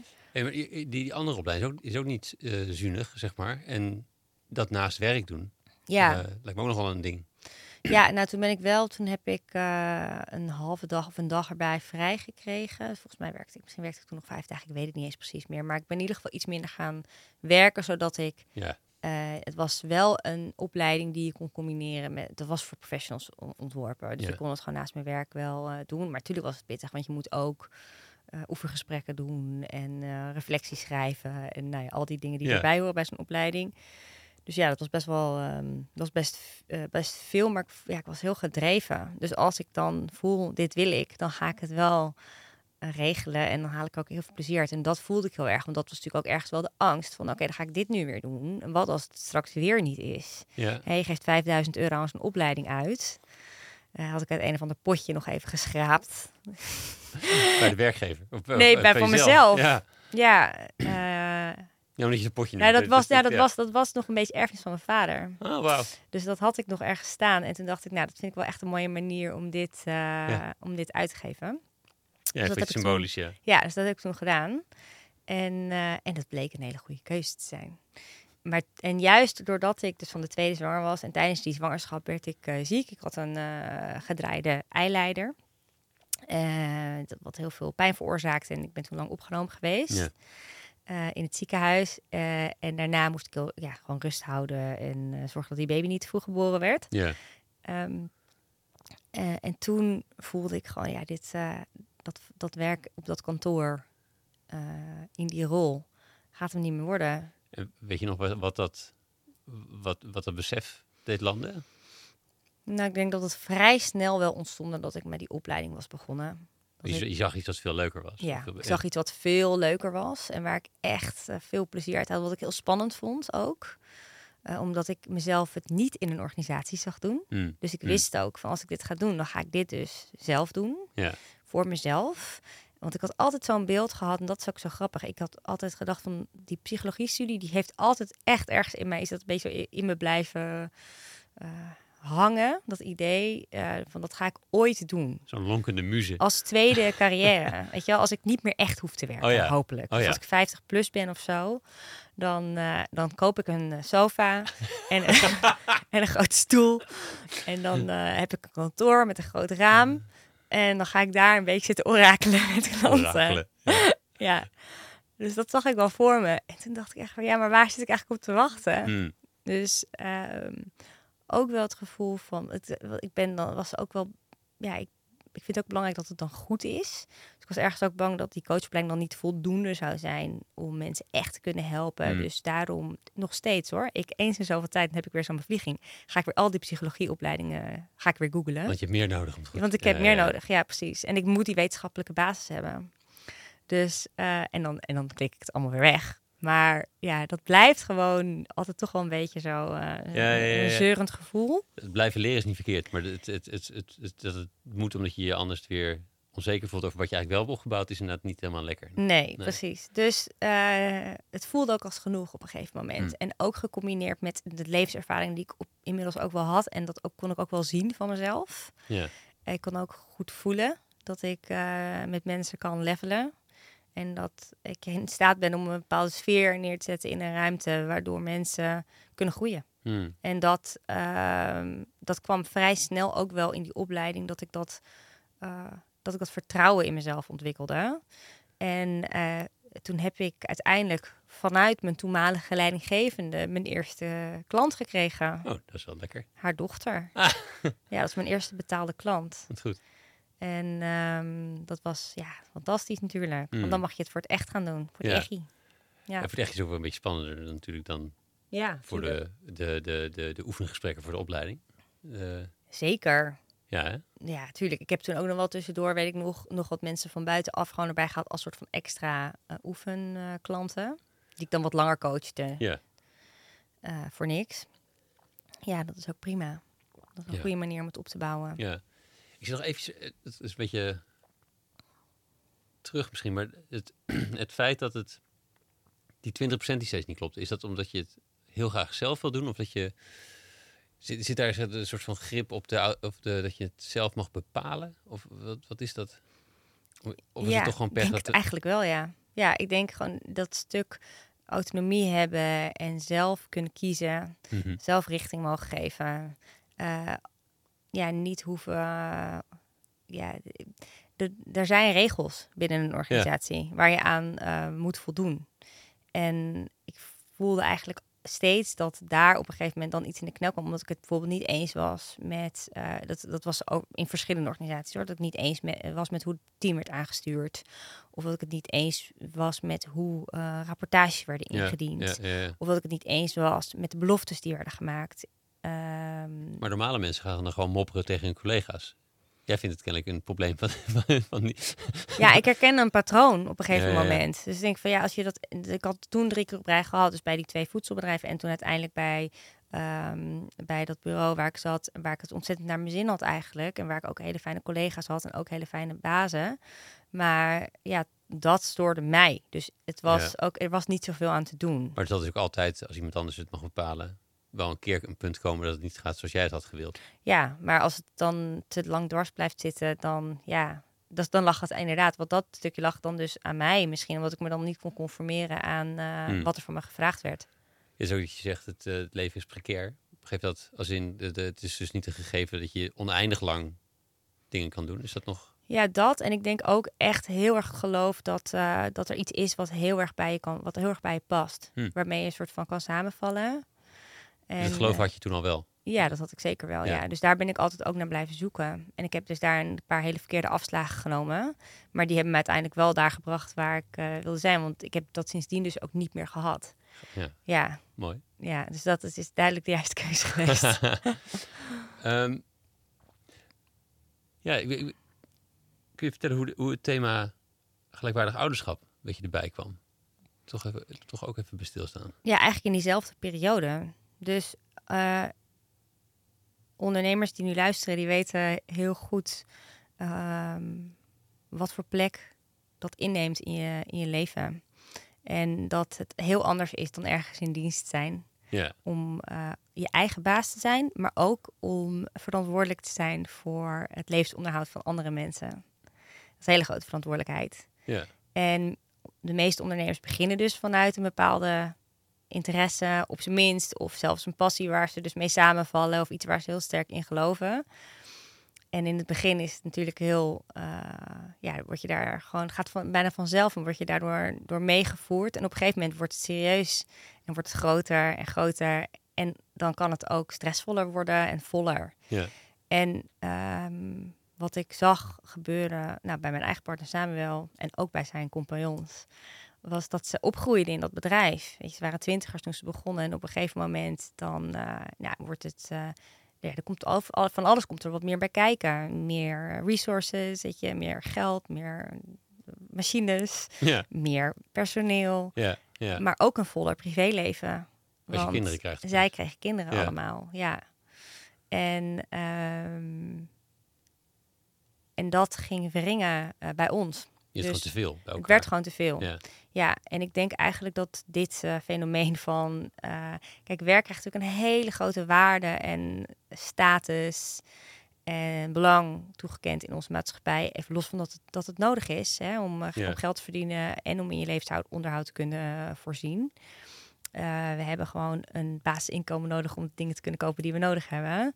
Uh, maar daarnaast heeft, is natuurlijk ook heel veel gebakken lucht omheen. Ja. En uh, ja, maken we het ook echt heel erg belangrijk. Ja. En bijna het belangrijkste. Ja, je bent iets waard omdat je goede baan hebt. Je bent zo. iets waard omdat je goede banen hebt. En ik denk ook uh, dat in de omgeving waarin ik zit nog steeds, dat dat misschien nog wel meer zo is. Dat zijn een stadsomgeving met veel op, hoogopgeleide mensen, steeds meer ondernemers, Mhm. mensen met ambitie, maar soms ja, niet meer vanuit de juiste plek. Dus inderdaad, die intrinsieke motivatie om iets te doen. Ja. En um, ja, ik merkte dat in die periode dat wij ons eerste kind kregen, uh, dat dan komt er iets heel anders belangrijks bij. Op een manier die wij niet eerder zo gevoeld hadden. Hè? Dat er komt, er komt een heel nieuw een persoon, een heel nieuw mens je leven in. Um, en die moet je leren kennen. En uh, daar moet je voor zorgen. En daar zijn vaardigheden voor nodig die je daarvoor nooit hebt gehad. Want je hebt nog nooit eerder voor een ander mens wat niks kan hoeven zorgen. En ze kunnen verdomd weinig in het begin. Dat is wel ja. waar. ja. En dan gaat dus alles verschuiven. En, dan, en de liefde groeit ook. Hmm. Dus in het begin, ik, uh, ja, er, zijn, er zijn ouders die meteen dat voelen. Dat is er meteen, helemaal in al zijn grootheid. Maar er zijn denk ik net zoveel ouders bij wie dat heel erg uh, zich ontwikkelt. Hmm. En uh, waarbij die voelen uh, dat die liefde steeds groter wordt. En dat het steeds belangrijker wordt eigenlijk. Om dat kleine wezen te, een mens te zien worden. Ja. En daar ging het bij ons heel erg schuren. Want hij was uh, heel erg toegewijd aan de, aan de onderneming. Ja. En wist dat hij het heel erg belangrijk vond om in het gezin te zijn en daar volledig aanwezig te zijn. Op Ja. dezelfde manier als ik dat uh, was. Maar hij kon daar nog niet naar handelen. Dus hij wist wel dat hij dat wilde. Um, maar uh, toch kreeg werk sneller voorrang. En bij mij nam het ook een hele grote plek in. Want ik had gewoon uh, die volle dagen en ja, die projecten waar ik voor moest opdraven. Ja, je hebt toen nog, toen nog een dienst. Hij, was natuurlijk, nou, hij is nooit niet ondernemer geweest, dus hij, hij was al ondernemer. Ja, Ehm, ja, precies. En het nog niet weten waar je ja op zegt eigenlijk. Is, is, Nee. dat, is dat als, in, als je kiest voor kinderen, denk, denk je dat je weet wat je, waar je voor kiest? Dat is natuurlijk eigenlijk niet waar. nee. Tenminste, Nee, ik denk dat er bijna niemand weet het natuurlijk. En je kan er echt eindeloos over praten. nee, is, is, dus ik vraag me heel erg af, is er een manier om vooraf, is het überhaupt mogelijk om het te weten? Ik denk dat je het pas echt weet als je voelt hoe het is. Dus als je het beleeft, als je er ervaring op doet. Ehm, maar je kan je er wel op voorbereiden. En ik denk Hmm. dat ook zelfs nog, want mijn dochter is nu zeven. Eh, dus ik was zwanger in 2015. Er is heel veel gebeurd in de tussentijd. Ook in de ontwikkeling van bijvoorbeeld zwangerschapscursussen. Maar ook bij, bijvoorbeeld bij verloskundigen die veel meer zich ook op de partner richten. Uh, Ja. En dat was echt minder in die Ja, uh, tijd. Dus dat was echt zeker. allemaal op mij gericht. En al die cursussen ook. Ja. Dus ik ging alleen naar mijn zwangerschapscursus. En er was er wel eentje, die had dan één dag met de vader. Oh. Maar ik voelde me toch bezwaard om hem daarmee naartoe te nemen. Zo bizar. Ik zou daar nu echt... We zouden er allebei totaal anders tegenover staan. Hmm. Dus ik denk dat er in die voorbereiding en het uh, betrekken van de partner... of, dat, of de niet barende partner nou een man of een vrouw is... dat doet er wat mij betreft niet zo heel veel toe. Maar dat je de ander die gaat zorgen... net zo zo- van, van, van wie dat kind ook voor in ieder geval 50% waarschijnlijk is. Ja. Soms heb je ook meer oudergezinnen. Betrek ze erbij. Hè? Zorg ervoor dat eh, ze in ieder geval een beeld hebben van wat er gebeurt in de relatie, in het leven van een kind, ehm, wat er nodig is. Hè. Ehm, eh, uit onderzoek blijkt dat er een werkweek aan taken eh, bij komt als je net een baby eh, hebt. Ja. Het aantal uren wat erbij komt, ja, die doe je dus 's nachts. ja, ja, ja, want die heb je overdag. Nee, want die heb je overdag dus niet. Nee, hè? Als je dus als partner blijft doorwerken, wanneer ga je dat dan doen? Ja, het is vroeger pa- paste het als je, als je werk en zorg 50-50 verdeelt. Als in, eh, Nee, als dus eentje inderdaad thuis Ja, bleef het, zorgen ja. en de ander ging werken. Dat Ja. was heel duidelijk. Maar het is niet meer zo. En we kunnen dat niet meer bolwerken. Want de meeste jonge ouders moeten allebei werken om hun leven te bekostigen. ja, ja, precies. En eh, ja, dus het is helemaal niet een keuze. Eh, en daarnaast willen we dat ook helemaal niet meer over het algemeen. Eh, dat je het zo splitst. dat je het zo rond- Ja, ja, splitst. precies. Hoewel dat niet helemaal waar is. Want nog steeds zijn er nog meer, nog rond de helft van de Nederlanders die wil gewoon lekker klassieke traditioneel. Ja, ja. dus dat is ook prima. Dan, dan is dat wat het is. Hè. En ik, ik weet niet of ik het prima vind, maar het is, eh, het, is, het is wat het is. En daar zit denk ik niet per se de winst. De winst zit nu bij mensen die het willen, maar die het niet voor elkaar krijgen. Ja, ja, precies. En was uh, het... Ik herken... Uh, het, ja, het, het, eerste boek wie schreef is natuurlijk een pijnlijke herkenning ook de hele tijd. Dat ik, dat ik ook merk van, oh ja, ik wil dit ook. Ik zeg ook dat ik dit wil. En ik doe het toch eigenlijk min, veel minder dan dat ik me durf toe te geven. Ja. Um, is, is, ik kan me voorstellen dat het zijn van ondernemer als een van de twee ouders uh, maakt het of je werk uh, flexibeler is. Dus dat, je, dat je bepaalde taken juist wel naar je toegeschoven krijgt. Of juist niet, omdat het, ja, als jij het niet doet, doet niemand het in die toko. Mm -hmm. Dus, ik kan me, dus hoe zit, heeft, zit, er, zit daar nog iets in? En ik ben ook benieuwd hoe dat dan gaat bij de tweede, toen jij ook zelfstandig werkte. Ja. En nou ja, het, ook, ook een x aantal banen met boeken en trainingen en, en coachings kreeg en zo. Ja, ik denk dat voor elke ondernemer, uh, vooral met personeel, dat de kunst ook zit in dat je zelf steeds meer overbodig gaat maken, in Mm. ieder geval op het uitvoerende vlak. En uh, dat dat voor veel ondernemers natuurlijk een hele grote uitdaging is. Hè? Wat wil je ook loslaten? Mhm. En welke kaders schep je? Ja, zeker. Dus uh, daarin helderheid krijgen van wel, wat is echt essentieel en wat niet. Um, en hoe kan ik ervoor zorgen dat ik een, uh, ja, een soort backbone heb, of dat nou financieel is of in menskracht, uh, zodat ik er ook uit kan zijn. En dat is volgens mij iets ja, waar je als ondernemer altijd over moet nadenken, ook als je geen zorgtaken hebt. Uh, zeker. Nee, want zeker. anders ben je alleen maar aan het werken om het werken en niet om te leven. Ja, ja, ja. En ik denk sowieso dat we een beetje moeten waken voor uh, die harde scheiding tussen werk en leven. Want dat klopt ook eigenlijk helemaal niet meer. Uh, weet je, het, het, loopt allemaal in elkaar over. Ja, ook na corona, maar sowieso uh, houdt het leven van een mens houdt niet op op het werk. Dus daar iets genuanceerder naar kijken en daarin kijken van wat is er nodig om ook uh, dat stuk um, van de zorg en van het leven wat naast het werk bestaat goed te kunnen, kunnen regelen. Ja. Daar, moet je, ook- daar moet je bij stilstaan. En ik denk dat dit natuurlijk gewoon sowieso iets klassieks is waar uh, ja, wat mensen doen. Hè. We weten eigenlijk heel goed wat we belangrijk vinden. Maar om dat ook dan daadwerkelijk te organiseren en het te doen, dat is dus, dat is dus ingewikkeld. En dan Ja. komen er ineens weer andere ideeën over wat ook belangrijk is. En dan kan je allemaal excuses gaan bedenken om het, om het niet te doen. Hmm. En, ehm, en die discussie hebben wij in het begin heel erg sterk gehad. Want hij zei ook van ja, maar ik doe wel heel veel. Mhm. Uh, en dat was ook zo. Het was niet zo dat hij niks deed, weet je wel. Het was niet zo dat wij een enorm traditionele verdeling hadden. Maar er was ook een heel groot deel onzichtbaar. Ja, En dat is uh, ja, de mentale last. uh, gewoon het, uh, dat coördinatiewerk van mijn moeder, waar ik het eerder over ja, had. ja. Ja, dat hoort er ook gewoon bij. En dat zie je niet. En Mhm. op het werk, dus als ondernemer, ga je ook niet zitten afwachten tot een, iemand een taak naar je delegeert. Nee, dan doe je al die mentale arbeid, doe je zelf. ja. Dus waarom niet in het gezin? Is, ik, ik weet eigenlijk niet zo goed wat voor een rol hij in al zijn bedrijven heeft. Qua, zeg maar, is, want daar kan je ook een beetje de, de, de, de mentale last, de planner hebben. Of, de, of degene die mooie ideeën heeft en dan vervolgens niet Moet ik uitvoert. eerlijk zeggen dat hij daar niet de allerbeste in is. Hij is echt de cre- creatieve Ja. strateeg. Ja, precies. Ja. Dus ik, ik kan me zo voorstellen dat hij of, of dat inderdaad wat je zegt is. Dat dus, en dan dus thuis net zo niet, het net zo niet doet of zo.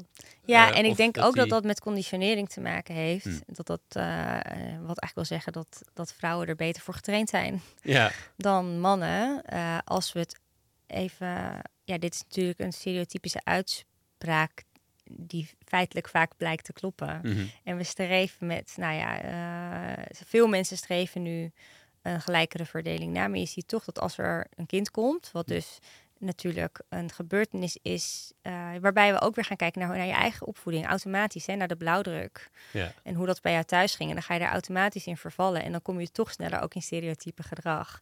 Dus daar moet je dan een hele bewuste keuze maken als gelijkwaardig partnerschap belangrijk is. Ja. Wat betekent dat dan voor ons? En hoe gaan we dat samen organiseren? En wat doe jij dan en wat doe ik dan? En daar kan je wel natuurlijk heel flexibel mee omgaan. Maar het is wel iets waar je echt op kunt anticiperen. Ik bedoel, het stikt op internet van de lijstjes, van de dingen die erbij komen. Tijdens de kraamtijd alleen al. Ja. Hè? Nou, je valt echt om. Het is echt belachelijk. Je kan je dag. Je weet het ook nog, Tijmen, toch? je kan je dag vullen met flesjes spoelen. En uh, nou ja, het is... ja, ja, zeker. zeker. Je bent gewoon de hele dag in de weer. Ja. ja, en het is iets mafs dat... eh, nee, het is dus het gelijkwaardig gaan invullen is iets tegen de stroom inzwemmend. Ja. Eigenlijk, want de, de, de norm duwt je... En, eigenlijk, en het, het de hoeveelheid vakjes e-mailadres wat de verloskundige heeft tot aan de verlofregelingen die er zijn, die duw je eigenlijk allemaal in een andere hoek in. Ja. Of de, de, de klassieke hoek nog in. Ehm, en je bent eigenlijk allebei overrompeld in de hoeveelheid die het oplevert. Alleen op de een of andere manier ehm, was dat voor mij een, kon ik daar zeggen nee ik kan niet meer en kon mijn partner dat niet en ik, dat, dat dat is een beetje wat jullie ook beschrijven volgens mij dat Ja, en dat is niet omdat ik een zo heilig me- me- mijn werk zo heilig kon houden het is ook, ook- dat is op een of andere manier dat is denk ik dat ik er toch een stereotype meeneem ja. En ook inderdaad echt een culturele norm. Dat Ja. het haar verantwoordelijkheid is uiteindelijk. Ja. En niet die van jou. Voor jou, jouw verantwoordelijkheid is om brood op de plank te brengen. ja, eh, ja En dat slaat nergens op, want dat is ook waarschijnlijk haar verantwoordelijkheid.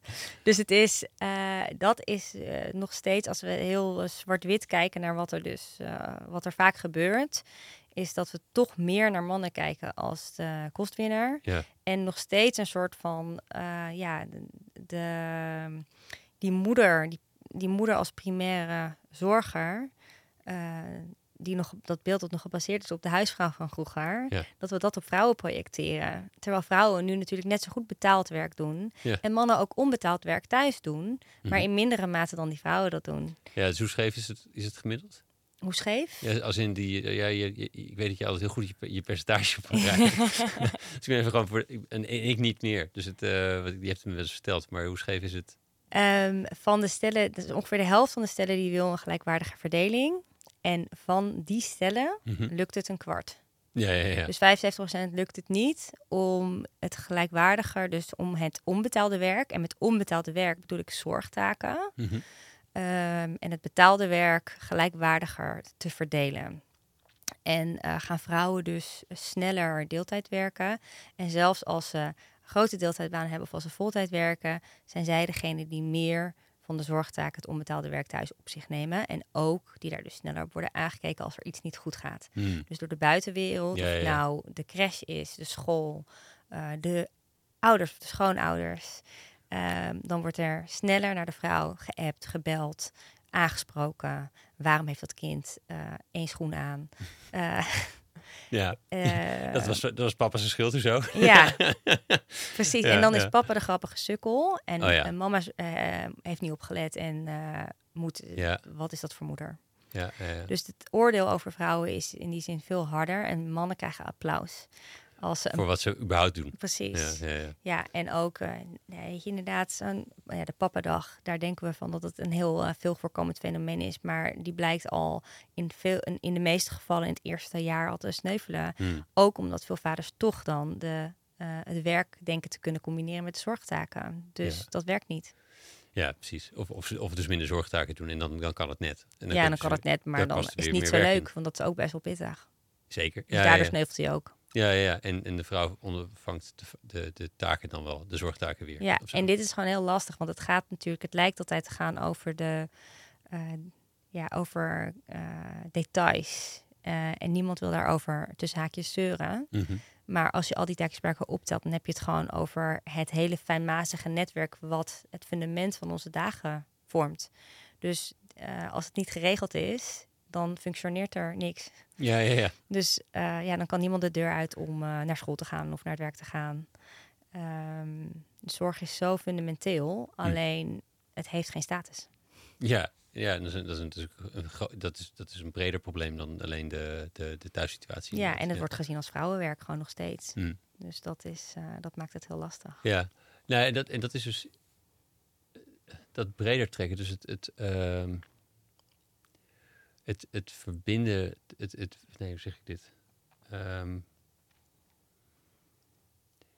het, het, zit- het is in de gelijkwaardigheid tussen mannen en vrouwen, maar en, en dus ook iets tussen betaald werk, niet betaald. Het zit, Mhm. en ik zoek ook naar ehm, een manier hoe we als, als maatschappij ons uit een andere ongelijkwaardige trekken. Dat we, wij als mensheid een soort van eh, losgezongen zijn van de rest van de aardkloot. Ja, zorg Eh, voor de aarde. Ja, dat is ook een soort eh, artificiële scheiding. Eh, Ja. eh, we kunnen het lekker uitstellen, het probleem. Maar Ja. op een gegeven moment is het toch een beetje een probleem dat er geen bijen of land meer is voor.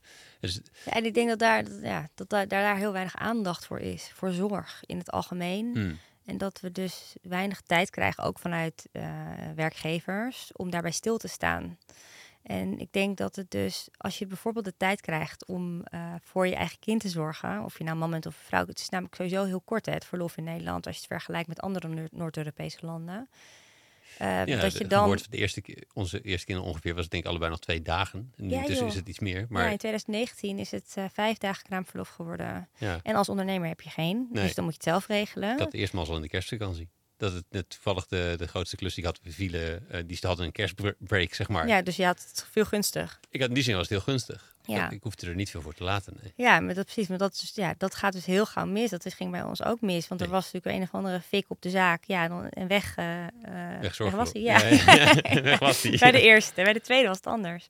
Nee, maar ik denk dus... ook niet. Want toen had je, had je een, een, stok achter de deur door, door zelf ziek te zijn. Ja. De, als in nou, nou klinkt en hij ook trouwens, want toen raakte hij dus voor het eerst in zijn leven overspannen. Terwijl hij echt dacht dat dat hem nooit zou overkomen. En het was gewoon te veel, al die zorgtaken. En het werk. En ja, de zorg voor mij, zorg voor, voor ons kind en, uh, en voor werk. Ja, dat kon niet. Ja, dus de, de, het belang van zorg. In, ja. In, in, dat zijn we eigenlijk... En aandacht. Hmm. Dus ook gewoon zijn bij wat er nodig is. Dat dat mag als mens. Ehm, en dat is echt heel moeilijk in ons gejaagde bestaan. Dat vind ik zelf ook nog steeds. Dat het blijft iets heel lastigs. Maar ik denk wel dat dat nodig is om te zien wat er gebeurt. Namelijk dat de wereld in de fik staat. Ja. Dat, je, dat, dat we tijd nemen om daar echt uh, bij stil te staan en te zien wat we daaraan kunnen doen. Hmm. En daar ook iets over durven te zeggen. Ja, dus het opspreken, is eigenlijk de, de, de activist in je. Zeg ja. Maar. En, en uh, en ergens moet er een soort uh, die, ja, het is, ik wil zeggen een benzinemotortje, maar dat is het dus. Het is het niet, dat is het bijna, is het letterlijk, maar ook figuurlijk. De motor achter een eindeloze drang naar productiviteit en het verheerlijken van betaald werk. Ja. Dat moet uiteindelijk, uh, die moet, daar moet een soort kraantje uit of zo. Dat het langzaam, dat dat kan sussen. Ja, zeker. Wanneer is het genoeg? Hmm. En uh, ja, dat is natuurlijk echt een hele lastige vraag. Want het gaat ook over geld verdienen. Hè? Dus ook als ondernemer natuurlijk, uh, wanneer, wanneer is het genoeg? Um, als gezin, wanneer hebben we genoeg? Hm. Ja, ik vind dat wel echt een hele belangrijke vraag om, uh, om bij stil te staan. Juist ook, ja, ook juist voor ondernemers binnen een kapitalistisch systeem, waarin we nou eenmaal op maximalisatie en groei hm. uh, zijn gericht. Hoe kan je daar op een andere manier mee omgaan? Uh, maar dan moet je wel heel flink idealistisch zijn. Nee, soms laat je dus uh, klussen of zo dan. Ja, of, je, laat, of je zegt dus nee. Je zegt nee tegen meer werk. Ja. Of, ja. Uh, en ja, dat... wat zou ik zeggen? Ja, je, nou ja het, raakt, het ruimt eventjes met wat je eerder zei over ehm, jezelf overbodig maken. Maar in, in jouw werk is de, de bedoeling ook juist om wel te werken. Als in, als je jezelf overbodig maakt als coach, dan heb je saaier werk. Want dan, moet je, ga je andere coaches op, op jouw plek zetten, terwijl jij dat werk wilde doen. Maar dat zou natuurlijk, dat zou ooit kunnen. Weet je, dat is nu iets, niet iets wat ik naast heb, maar dat zou kunnen dat ik coaches op ga leiden en dat die dan vergelijkbaar werk kunnen doen dat ik hen coach. Ja, uh, ja oké, okay, fair enough. Ja. ja, dat zou kunnen. Dat is totaal niet waar ik nu sta. Nee, ik heb er veel te veel plezier in. Ja. Uh, maar dat is natuurlijk ook iets om over na te denken, inderdaad. Hoe, ja, hoe kan je je impact vergroten? Ja, en dan is het niet alleen een geldvraag, maar ook een voldoeningvraag. Dus hoeveel werk moet je doen om er genoeg om gevoel te hebben dat je genoeg gedaan hebt? Ja, nou dat is voor mij wel echt een vraag waar ik me mee bezig hou. En ook wel hoe ik gewoon kijk van wat is er echt nodig. Hmm. En dan is het dus ook gewoon genoeg. Ja. en dat vind ik best wel bevrijdend. Want dat, uh, ja, het geeft me ook het geeft me ruimte. Ja. Uh, en uh, ook ruimte ja, om plezier te hebben en ehm, ja, andere nuttige dingen te doen. Ja. Of andere nuttige, of gewoon aandacht hebben voor zorgdingen of, of leuke dingen. Of, ja, zeker. Ja. Ik zit even te zoeken. Mm, ik denk, dat is namelijk lastig, want we kunnen eindeloos over dit thema uh, door. Ik ben benieuwd hoe jij, hoe jij hier ruimte met, voor bent gaan maken in jullie gezin. Hoe, hoe dat in het begin ging. Hoe, en je schetste net al even dat uh, bij, de, bij de tweede, dus dan ben je al best wel onderweg in het ouderschap. Toen kwam er wel een moment dat jij dat je gedwongen niks kon doen. Mhm. Eh, en voor Samuel vlak erna, toen hij dat opeens merkte hoeveel het was, uh, ook. maar hoe, hoe, hoe is dat begonnen bij jullie om daar ruimte voor te maken? ruzie maken. Nee, dat is echt de toon, de hoe, de hoe, ja. ja, weet je, dus ik niet. ehm, eh, ik wilde iets en hij moest eh, iets geven, iets teruggeven. Hmm. En eh, dat, dat kostte hem dus iets. En was dit, dit was bij de eerste, eh, toen met één kind al? Ja, Ja. en daar krijg je ook heel veel voor terug. Ehm, als in een betere band met je partner en met je kind. Een partner die niet boos is op je. Een Ja. partner die niet boos is op je. Het is goed voor de ontwikkeling van je kind. Ehm, En voor jezelf. En Ja. voor jezelf, ja. Ja. En ook zeker voor jezelf. Ehm, dus je krijgt er ook heel veel voor terug. Maar het, het, het voelde alsof ik veel vroeg. En hij zag dus ook niet helemaal wat dan precies. Ja. En ik wist dat toen ook nog niet. Dus het was ja, veel conflict. En ehm, dat was niet zo'n leuke periode. En dat heeft me er uiteindelijk ook toe aangezet om er verder in te duiken.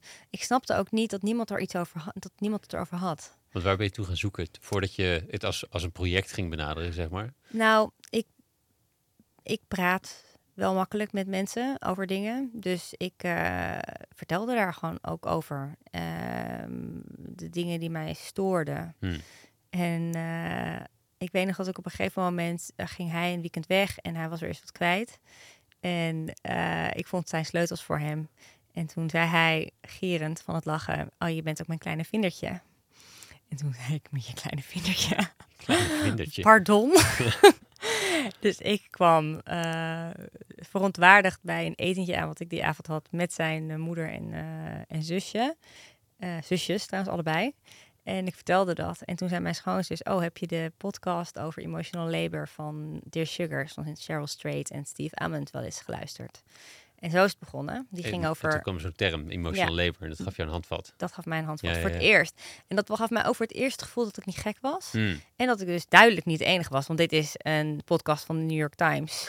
Waar iemand kennelijk een brief naartoe had gestuurd. Die werd voorgelezen door twee wereldberoemde hosts. Dus ik dacht, ja, dit is iets. Ja. En toen ben ik Ja. er helemaal, helemaal ingezogen. Dat, ging, eh, dat heeft twee jaar geduurd. Eh, de- ja, dat klopt wel inderdaad.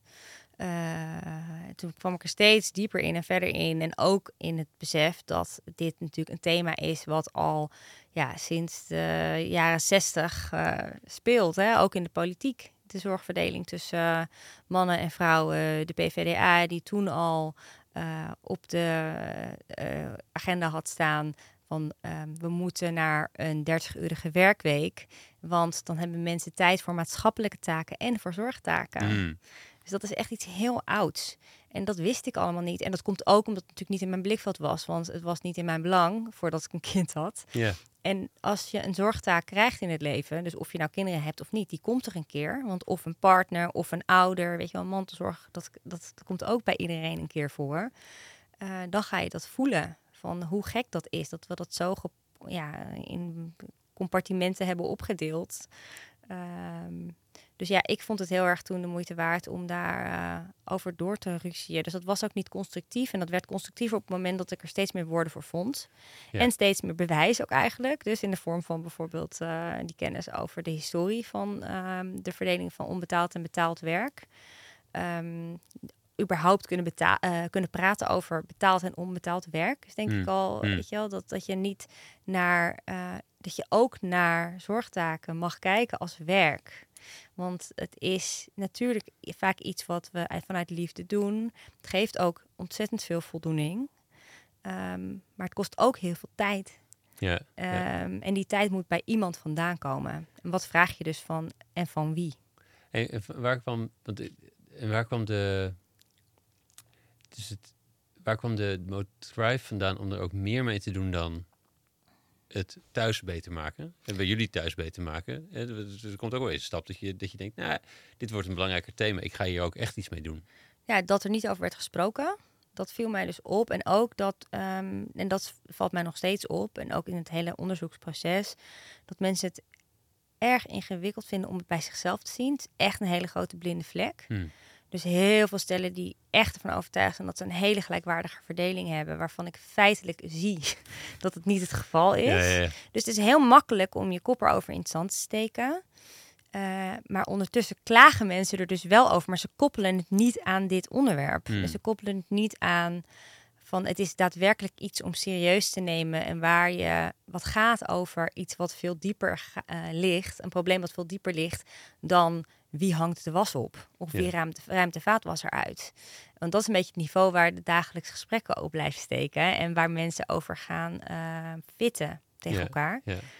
Dus ehm, ik zag ten eerste dat er dus veel meer mensen waren die ermee rondliepen. Ik zag ook dat niemand het er eigenlijk over had, niet in mijn directe omgeving. En dat als ik het erover had, dat mensen het eigenlijk met onbegrip ook vaak wel reageerden. Zo van, nou, bij ons is dat echt helemaal niet het geval. Wij hebben het echt hartstikke goed verdeeld. En dat ik ook jaren later nog dus van mensen doorkrijg van, maar nu snap ik het pas. Hmm. Weet je wel, dat er dus nog zoveel gesprekken en dat een heel boek voor nodig uh, waren om uh, ja, daar wat meer inzicht in te geven van waar gaat het nou eigenlijk echt over. Um, ja, dus dat was denk ik voor mij de belangrijkste reden om er ook uh, echt iets over op papier te gaan zetten. Ja, uh, het was veel, veel groter en veel omvattender en ouder dan ik dacht. Ja. En ik verbaasde me erover dat we er dus al decennia over praten en dat elke generatie ouders het opnieuw uit moet vinden. Ja, toch wel. En toch, want die grijpen allemaal weer terug naar hun eigen blauwdruk van 30 jaar daarvoor. Ja, precies. Dan heb je een beetje progressie gemaakt, maar toch ga je, ga je een stap terug in de tijd. Ja, en wat me ook daarin heel erg stoorde, was de focus op deeltijdwerkende vrouwen. Hmm. Omdat deeltijdwerkende vrouwen als een probleem worden gezien. En uh, voltijdwerkende mannen niet. Ja. Uh, en het een kan niet zonder het ander. Nee, exact. Dus dat dat elkaar volledig in stand houdt. En dat je dus moet stoppen met die vrouwenbesje. Ja. Maar dat we veel meer moeten kijken naar uh, ook hoe kunnen we het normaler maken voor iedereen. Hè? De, waar we het eerder al over hadden dat dit erbij hoort. Ja, ja. Um, ja, dat was ook echt een belangrijke uh, motivator voor mij om, uh, ja, om hierover te blijven uh, praten en schrijven. Is toch wel, um, het is misschien een beetje technisch of zo, maar de, ik zag Arjen Lubach ook de week of wat. Ja, zondag was hij volgens mij weer met een statistiekje. Over, dat ging over dat je als je fulltime ging werken, dat je Allebei. minder verdiende. Ja. Um, en hij eindigde volgens mij, we kunnen het niet meer veroorloven we moeten meer gaan werken. We hebben meer mensen nodig. En dat is denk ik, als je eh, naar de vergrijzing kijkt, deels ook waar. Uh, om al die alle taken die overal liggen te kunnen uitvoeren. Alleen dan komt volgens mij, en laten we even voor de theorie aannemen dat we dat dan helemaal gelijkwaardig gaan doen. Maar dan hebben we dus een, komen andere zorgtaken in het geding als we allemaal wel voltijd gaan werken. Zeker, het systeem is ook helemaal niet ingericht op nee. dit moment. Het, ik heb inderdaad ook met iemand van het SCP gesproken. Die zei ook van, stel je voor dat we dat morgen met z'n allen zouden gaan doen. Dan heb je dus een gigantisch probleem met weer ja, de opvang bijvoorbeeld van kinderen. Het hele systeem, want er is geen kinderopvang. Ja. Dus het hele systeem is er niet op ingericht. Zelfs het vervoer is er niet op ingericht. De logistieke netwerk is er niet op ingericht. Ja. Ja, um, ja. ja. precies. Dat kan helemaal niet. Um, ik zie nog het, het... Je zei het ooit heel mooi over wat, wat een drijfveer voor jou is. Het, het, het thuis mogen zijn in jezelf. Um, dat heeft ook te maken met, met, met, het mogen zijn of het mogen erkennen van je, uh, de gevoelens die je hebt. Ja. Hoe, dit, hoe, ruimt, hoe ruimt dat door in dit, in dit, in dit thema of in deze zoektocht? Um, goeie vraag. Um, ja, ik kon dat dus niet. uh, toen dit speelde. Ik had niet het gevoel, het had heel erg, ik praatte toen heel erg veel over ruimte. Dus hmm. ik heb meer ruimte nodig om voor mij de dingen, dat was hoe ik het steeds op, de, op, de, op tafel probeerde te leggen. Van ik heb meer ruimte nodig om de dingen te kunnen doen die ik nodig uh, heb in mijn leven. Dat betekent dus dat jij uh, meer verantwoordelijkheid moet nemen uh, een gebied, zodat ik die ruimte krijg. Hmm. En dan zei hij, ja, maar je moet die ruimte gewoon pakken. en dat kon dus niet. Dus daar kwamen we elke keer uh, in de knel. En uh, wat ik wilde was uh, dat hij hetzelfde belangrijk vond als ik. Want dat vind ik als partner heel. ja, dat vind ik als partner heel belangrijk. Dat we dus in ieder geval, natuurlijk, je hoeft niet alle waarden hetzelfde te hebben, maar een van mijn waarden was wel duidelijk um, gezamenlijkheid. Ja. En, uh, en ook als voorwaarde voor een goede verbinding en voor intimiteit. En dat ging allemaal wankelen, want ik had helemaal geen zin meer om gezellig te doen met hem. Terwijl wij samen wel de mensen zijn die voor die kinderen de basis uh, vormen. Dus ja. alles werd eigenlijk wankel. En, um, en ik voelde dat het niet klopte. Dus ik kon helemaal niet meer uh, ja, mezelf zijn en niet zo genieten van die kleine dingen. Uh, Omdat de hele tijd dit onderwerp tussen ons uh, instond. En ik niet voelde van alsof ik gezien werd. Hm. Daar hm. ging het eigenlijk over. En daar gaat denk ik dit ook heel erg over. Van uh, daar ook dus die waardering opbrengen voor de kleine dingen die eigenlijk heel groot zijn en heel belangrijk zijn. Dus ik begreep niet dat we dat vlak langs elkaar heen bleven praten. Dus jij en je en, en mijn partner, ja, samen wel, ja. Hm. En, uh, en daardoor kon ik me niet uh, bij hem niet thuis voelen, maar ook bij mezelf niet. Niet rusten. En niet uh, op, op mijn lauren rusten eigenlijk. En gewoon er zijn. Ja, gewoon uitrusten. Gewoon, ja, je, niet, je moet daar strijd. iets doen. Ja, je hebt ja. thuis is opeens een strijdterrein geworden. Ja. Ja, dus uh, ja, dat waren heel veel negatieve emoties die daar uh, naar het oppervlakte kwamen. Ja. Van eenzaamheid ook. En uh, ja, het, het, gevoel dat ik het alleen moest doen en dat ik niet gezien werd. Dat denk dat dat echt de naarste hm. twee gevoelens waren die daarbij kwamen kijken. Waar het eigenlijk ook over ging, maar wat zo moeilijk uit te leggen was. Ja, ja. Nee, ik snap het. Ik snap en ook de, ook de, het belang ervan. En, en ook mooi en fijn en knap werk hoe je dat in je boek en in al je werk naar voren weet te brengen. En zo. Um, en daar ben ik heel dankbaar voor. Dat je dat doet. En dat je. Uh, wat, is zo'n fundamenteel ding voor ons allemaal. Ja. Uh, ja. Als je je kan voorstellen dat er 17 miljoen Nederlanders zijn die wel thuis zijn. Thuis. Uh, wat, hoe anders we de wereld inrichten. Ja, ik denk dat het gewoon zo belangrijk is om echt naar elkaar te kijken. Echt naar elkaar te luisteren. En dan ook daadwerkelijk iets met die input te doen. Ja. ja. En dat dat gewoon heel vaak blijft liggen. Hmm is een mooi einde. Um, ik vraag als afronding altijd iets, iets, iets wat je mee hebt gebracht, misschien dat jou inspireert. Uh, wat je zou kunnen delen? Ja, dat ik echt een totale kortsluiting van die vraag. Oh ja? ja, er zijn natuurlijk heel veel verschillende dingen die me inspireren. Dus ik uh, heb uh, uh, ik ben nu een boek aan het lezen. Dus ik, dat wordt mijn, uh, de inspiratiebron die ik nu met je ga delen. Leuk. Uh, misschien ken je het wel. Het is The Body Keeps the Score van Bessel van der Kolk. Ja. ja. En, um, ja, het is een indrukwekkend boek. Ja, het is een prachtig boek. Het, wordt, het is waanzinnig goed geschreven. Eigenlijk voor toch best, met best wel veel zwaar wetenschappelijke kosten erin. En ik vind het inspirerend omdat het dus eigenlijk een wetenschappelijke basis ook biedt aan de dingen die ik doe. Hmm. Ehm, en die ik een beetje intuïtief ben gaan oppikken, zo links en rechts, uh, door de jaren heen. Um, en het boek uh, nou, gaat over, uh, over trauma en over hoe zich dat vastzet in het menselijk lichaam. En wat andere manieren zijn dan zware medicatie om daarmee om te gaan. Door middel van onder andere mindfulness. Ook yoga komt uitgebreid aan bod. Ja, beweging, EMDR. Ja, en, precies. En, ehm, en, hij probeert het woord alternatief daarbij ook heel erg te vermijden. Maar juist ook echt te zeggen van nee, dit is wezenlijk van belang. Hmm. Om mensen niet als zombies en totaal gemedicaliseerd door het leven te laten gaan. Het kan heel erg ondersteunen. En het is ook echt heel belangrijk dat het er is. Maar uh, laten we stoppen met uh, ja, die alternatieve aanpak en zienswijze in het verdomhoekje drukken. Um, ja, daar gebruikt hij gewoon hele mooie, best wel zware voorbeelden voor. Maar je voelt aan alles, als je dit werk doet, uh, hoe het ook toepasbaar is in, uh, ja, met kleinere alledaags menselijk uh, leed. Ja.